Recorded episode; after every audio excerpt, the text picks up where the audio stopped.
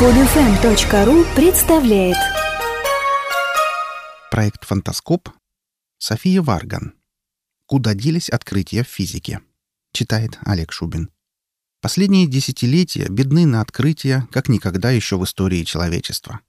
Практически ни в одной области знаний не появилось ничего принципиально нового, лишь продолжение уже сделанного, логические следствия из старых открытий.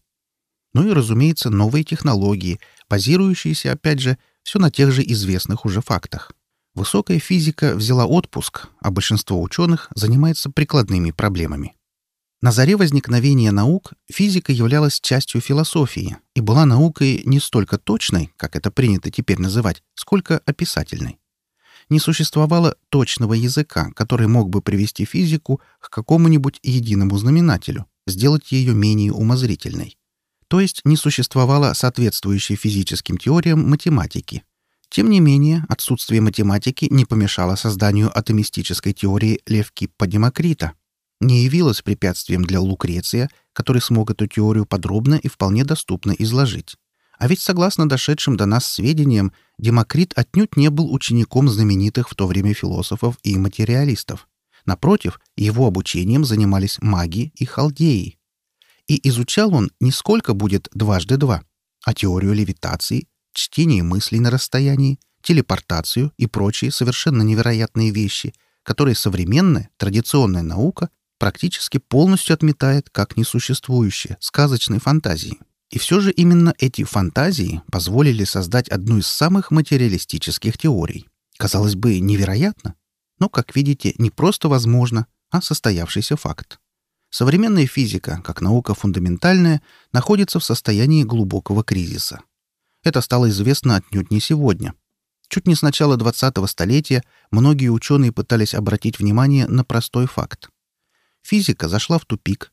Математический аппарат, который являлся изначально языком физики, стал настолько громоздок, что не столько описывает физические явления, сколько маскирует их сущность.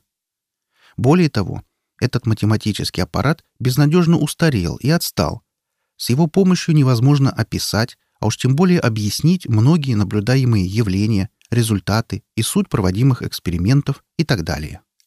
Как вообще появляется и эволюционирует язык?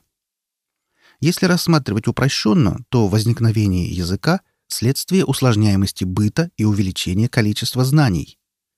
На заре цивилизации аудиальное общение являлось лишь дополняющим, вполне можно было обойтись языком жестов и телодвижений.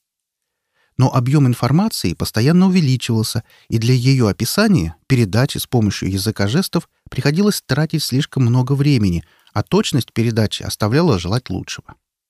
Представьте на мгновение, как может, например, инвалид, погрызенный на охоте саблезубым тигром, объяснить новые принципы устройства ловушек. Его будет весьма затруднительно понять, ведь он ограничен в возможностях жестикуляции. Зато аудиальная передача информации не имела подобных минусов и стала широко распространяться. Каждому предмету начал соответствовать определенный символ слова. Если бы человечество остановилось на языке жестов, то, скорее всего, какой-то относительно цивилизованный быт можно было бы наладить, а вот о развитии науки пришлось бы забыть. Подумайте, как можно выразить с помощью жестов понятие кибернетики? Как объяснить, что такое компьютер? Опять же, развитие науки и техники требует соответствующей языковой эволюции. Представьте, что слово «компьютер» не появилось, да и нет никакого другого его заменителя.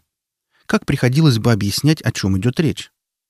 Электронные устройства, умеющие считать и решать логические задачи, оснащенные прямоугольным экраном и набором клавиш? Согласитесь, это не только звучит дико, но еще и крайне неудобно для пользователя. Если бы каждый раз, говоря о компьютере, приходилось описывать его таким громоздким набором символов, то о всяком развитии в кибернетике пришлось бы забыть. Но именно эта ситуация сложилась в физике. Язык, который математика, отстал и не в состоянии уже описывать наблюдаемые явления.